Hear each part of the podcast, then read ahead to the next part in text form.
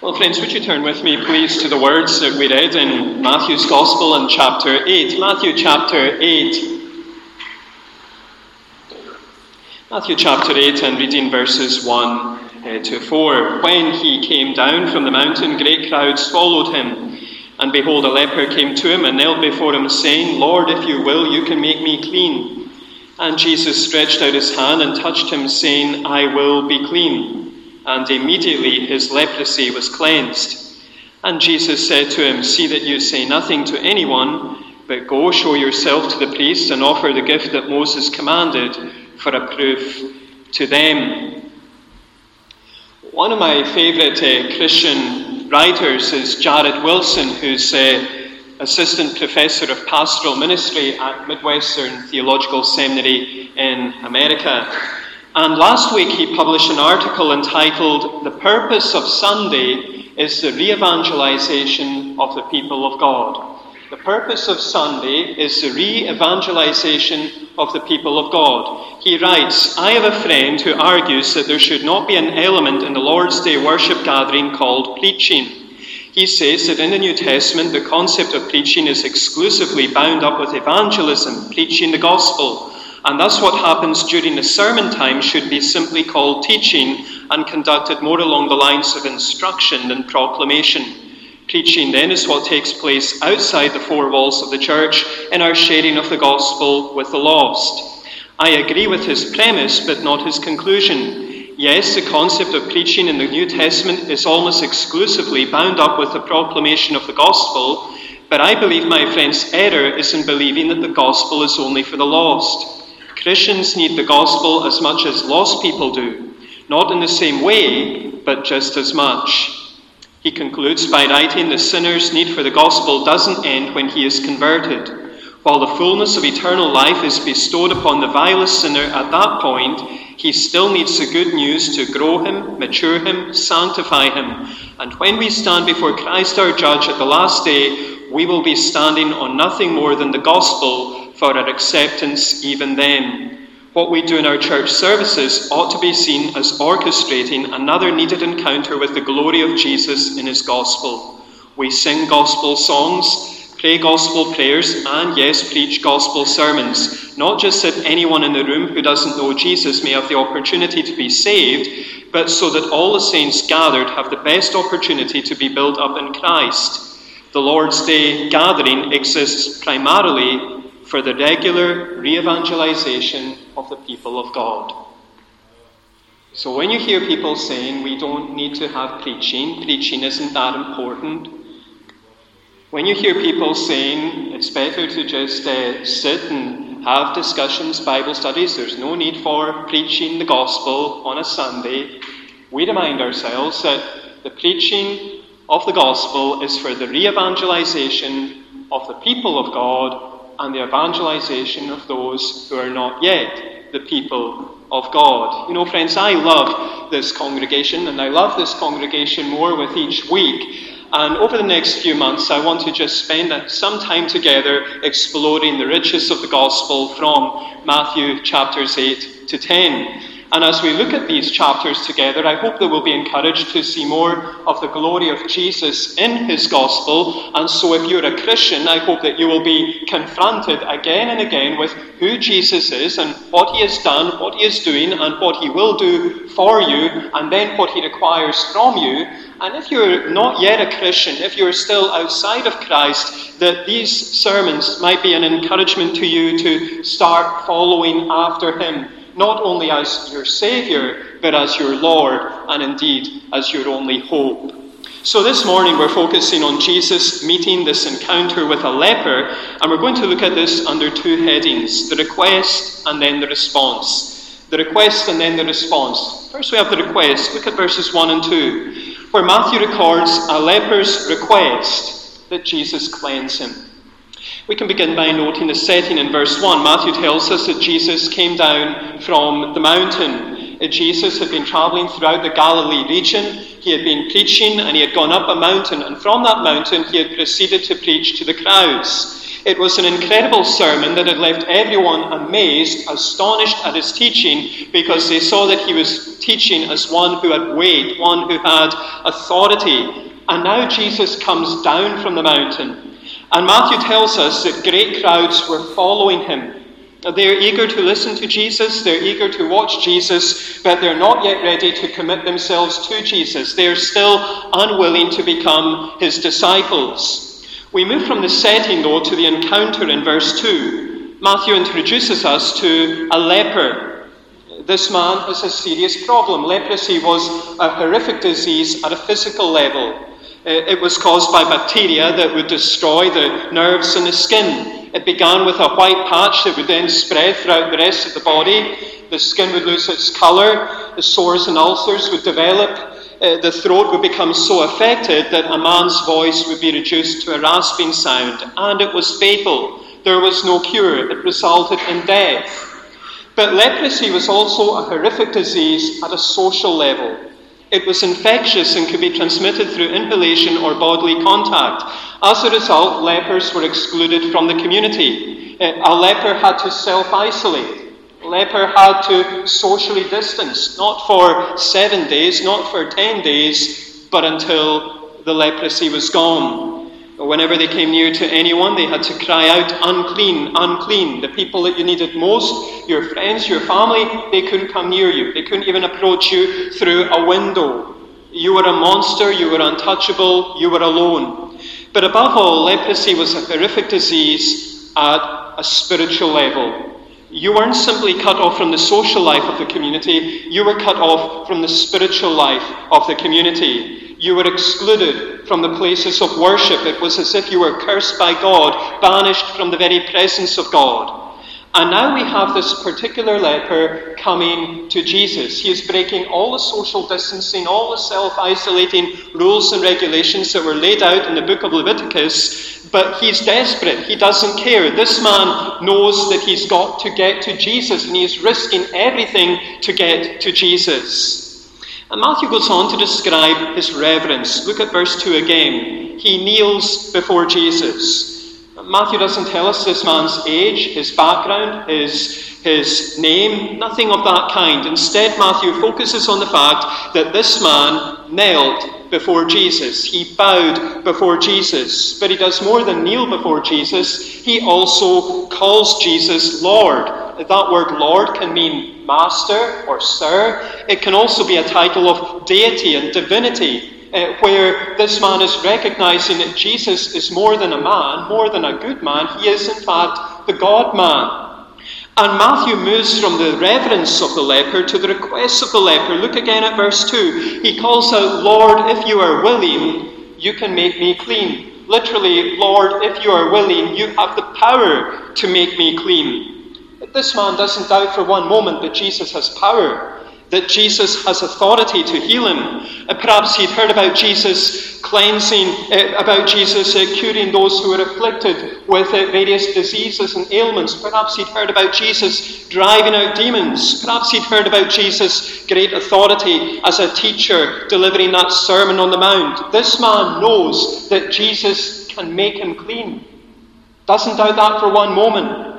He knows that Jesus has power, knows that Jesus has authority, but the question remains is Jesus willing to make him clean? How will Jesus respond to his desperate request? How will Jesus respond to his urgent plea? Lord, if you are willing, you have the power to make me clean. Now, friends, as we consider these verses, I want us to see that this leper is an illustration of our own condition. This man's leprosy is a picture of the sinful condition of every man, every woman, every child. One writer calls it an outward sign of our inward spiritual condition. As we go through the Old Testament, especially the prophets, we can see that the effect of sin on a person is often likened to a rampant disease such as leprosy. In Isaiah chapter 1, Isaiah says, The whole head is sick, the whole heart faint. From the sole of the foot even to the head, there is no soundness in it, only bruises and sores and raw wounds. There is nothing about us that hasn't been invaded and infected by this disease called sin. This disease blinds our eyes to the glory of God. If you don't find God attractive, it's because sin has blinded your eyes. This disease deafens our ears to the voice of God. If you find it very easy to tune out when reading your Bible or listening to a sermon, that's the work of sin. This disease twists our minds concerning the things of God. This disease dulls and hardens our hearts to the beauty of God. This disease mutes our lips to praise God. This disease has left us in a dreadful condition that ultimately leads to death. Eternal separation from God, eternal separation from the people of God. Now, as you hear me saying this, you might be quietly seething. You might be getting really hot under the collar. You might be saying, How dare you say such things to me and about me? How dare you say this? I've made this effort to come to Sandwick Hall today, and you're saying all these things. But you know, friends, this is our dreadful condition according to the Word of God. And I would be a liar. I would be withholding the truth of the Word of God if I didn't say this to you. And I'm including myself in this. As I was thinking over these solemn things, I was reminded of a conversation that Professor John Murray had while having supper with a family one evening. He was in the home of his friend and pastor, David Freeman, and they were discussing the innate sinfulness of the human heart. And David Freeman's wife exclaimed, But Mr. Murray, we know that you are not as bad as that. And Professor Murray responded, Mrs. Freeman, if you knew what a cesspool of iniquity this vile heart of mine is, you would never say such a thing. He was all too aware of his sinful condition his sinful heart. But as we consider these verses, I also want us to consider not simply the condition of this leper, but also the conviction that he had. He comes to Jesus with one simple plea, one sincere plea Lord, if you are willing, you have the power to make me clean.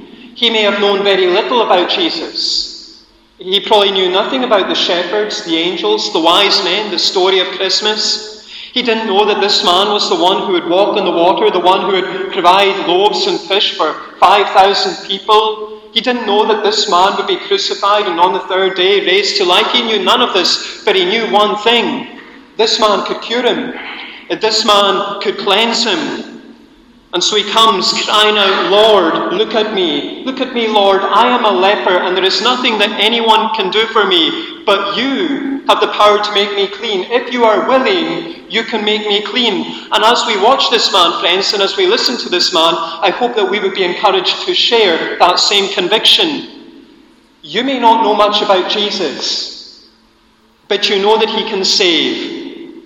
You know that he can cleanse. You know that He can rescue the vilest sinner who feels like a cesspool of iniquity. You may not know much about Jesus, but you know that life is short and death is sure. Sin is the problem, and Christ is the cure. My friend, let me ask you today have you gone to Jesus? Have you gone to Jesus? Or will you go to Jesus saying, Lord, if you are willing, you have the power to make me clean? Let me say this clearly and categorically. It is far better to be found at the feet of Jesus, knowing very little about him, but knowing that he has the power to save, the power to cleanse, than to know a great deal about Jesus. To know that he has the power to save, the power to cleanse, but to be far from him. This leper didn't know much. But he knew that Jesus had the power to cleanse, and so he came to Jesus. What about us? We may know very little, but are we at the feet of Jesus? What a tragedy it is when a person can be under sermon after sermon after sermon for decades. And as far from Jesus decades later as they ever were, with minds full of knowledge and a heart that is empty. But we move from the request to the response. Look at verses 3 and 4. Matthew now records Jesus' response to the leper's request. Verse 3, we see the cleansing. Matthew draws our attention away from the leper to Jesus, and he begins by showing us the compassion of Jesus In his gospel, Mark writes that Jesus was moved by pity, moved by compassion when he saw this leper. Matthew doesn't tell us that Jesus was moved by compassion, he shows us the compassion of Jesus in action. We read that Jesus stretched out his hand and touched the man. You know, he could have healed this man with just a look, just a word. But he chooses to touch this unclean, untouchable man as an expression of his gentle heart, an expression of his tender compassion. And Matthew continues by recording the command of Jesus. Look again at verse 3. The man had approached Jesus and he had said, Lord, if you are willing, you can make me clean. You have the power to make me clean. And the first thing that Jesus says is, I will. And having expressed his willingness to heal the man, Jesus gives the command, Be clean. And after giving the command, we see that the man, verse 3, was immediately cleansed. It's incredible. In touching this man, Jesus would have been viewed as being unclean. He would have been expected to self isolate. He would have been, in today's language, a close contact of a leper and would have needed to go for a PCR. In touching this leper, Jesus had exposed himself to the danger of leprosy, the danger of contracting leprosy. But instead of becoming unclean, and instead of contracting leprosy, Jesus cleanses this man. What an insight into the power of Jesus. What an insight into the authority of Jesus. And having commanded the man to be clean, Jesus goes on to give another command. Look at verse 4. Jesus begins by giving him a clear prohibition at the beginning of verse 4. He tells him to say nothing to anyone. The healing of a leper was effectively a resurrection from the dead. It was so amazing. This kind of thing didn't normally happen. You didn't go home from work at night and say to your wife or children, Did you hear that so and so was cleansed from leprosy? It didn't happen. You'd be less amazed if you heard about someone being brought to life than about a leper being cleansed. Something extraordinary has taken place. It's an event that would have caused great excitement at a local level and at a national level and probably even at an international level. But Jesus hasn't come to generate mass hysteria. Jesus hasn't come to gather a great following of thrill seekers. Jesus has come to seek and to save the lost, and so he prohibits this man from saying anything about what has happened to him. Jesus doesn't want everyone to say, Let's go and see the miracle worker. Instead, Jesus commands the man to present himself to the priest. Look at verse 4 again. The priests were the spiritual health inspectors, the legal health inspectors. Only the priest could pronounce a person clean, both spiritually and physically. And as long as this man remained apart from the priest, as long as this man remained away from the priest, he would never be recognized as truly clean. And so Jesus sends the man for a PCR test. You know, they had PCR tests in Jesus' day. It was a priestly cleansing report. That's what Jesus is sending this man for a, a PCR test, priestly cleansing report. And following the priest's clean bill of health, Jesus commands the former leper to offer the gifts, the sacrifices that Moses commanded as a proof to them. End of verse 4. The law that the Lord gave through Moses, his servant, said that this is what a person should do in the event that they were somehow miraculously, supernaturally cleansed from leprosy.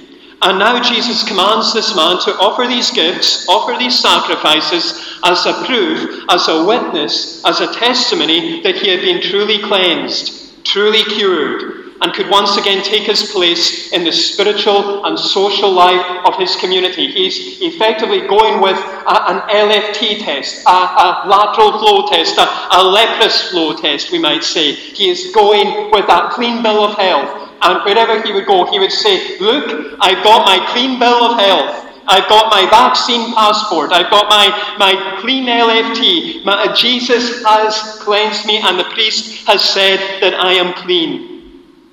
Now, friends, as we consider these verses, I want us to see that Jesus is the one who has the power, the authority to save. He has the power, the authority to cleanse. That's what we see in this passage. He meets this man who's in a hopeless condition, helpless condition, He meets this man who is separated from God and separated from the people of God, and Jesus touches him and cleanses him with just a word. That is how powerful Jesus is. He has the power to heal a sick body. He has the power to restore a troubled mind. He has the power to renew a broken heart. He has the power to end COVID and all its restrictions. He has the power to reconcile a fractured relationship, a disintegrating friendship, but most of all, he has the power to save his people from the deadly disease of sin. In the 19th century, the Bishop of Liverpool, J.C. Ryle, said, What are we all but lepers spiritually in the sight of God? Who shall deliver us from this body of death? Let us thank God that Jesus can.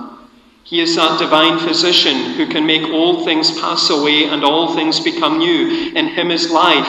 He can wash us thoroughly from all the defilement of sin in his own blood. He can quicken us and revive us by his own spirit. He can cleanse our hearts, open the eyes of our understandings, renew our wills, make us whole. However corrupt our hearts and however wicked our past lives, there is hope for us in the gospel. There is no case of spiritual leprosy too hard for Christ. What a statement. There is no case of spiritual leprosy too hard for Christ. Jesus, friends, is the all sufficient Saviour who is able to cleanse and save his people fully and finally. And the question I have to ask is do you believe this? But let me push it a little further and ask do you really believe this? Or is it possible that you have begun to believe that there is some sin or some person that is beyond help and hope, beyond the Saviour and His salvation?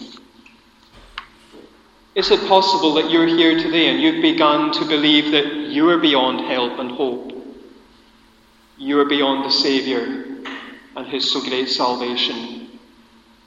This morning, friends, I want you to see that there is an all sufficient Saviour, there is a powerful Saviour, there is a Saviour who is able to cleanse that person who feels so unclean, who feels so unforgivable, who feels so unpresentable, who feels so untouchable. You might be sitting here today and you're thinking, if people really knew about me, they wouldn't want to sit beside me, not because of COVID but because of what I'm really like. And there is a Saviour who is sufficient to save.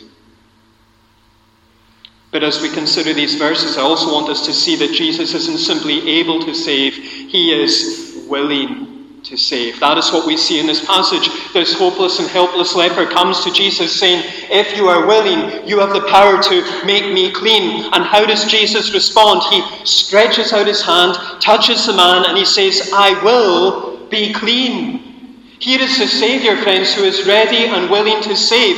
He is the Saviour who isn't willing that any perish, but that all come to repentance and life. He is the Saviour who takes no pleasure in the death of the wicked, but desires that all would be saved. He is the Saviour who calls out, Come to me, all you who are wearied and heavily laden, all of you who feel weighed down by your uncleanness, your, your dirtiness, your messiness, your sinfulness, come to me and I will give you rest.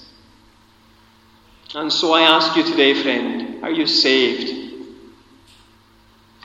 Are you saved? Have you been cleansed and cured by Christ? Is that your reason for gathering to worship in this place today. You're in this place today because you have been saved. You have been cleansed. You have been cured by Christ, and you are now saying, I just want to gather with His people, sing His praise, and join in the exaltation of Him as His word is proclaimed. Is that your reason for gathering today? And if it's not, friend, then what is holding you back? Jesus is able to save and he is willing to save. You say, but I've been an awful hypocrite. And he says, I am willing. You say, but I've hurt my loved ones in awful ways. And he says, I am willing. You say, but I've been unkind and I've been unfaithful to my spouse, and they might not even know it, but I know it and God knows it. And He says, I am willing. You say, but I've been a neglectful parent.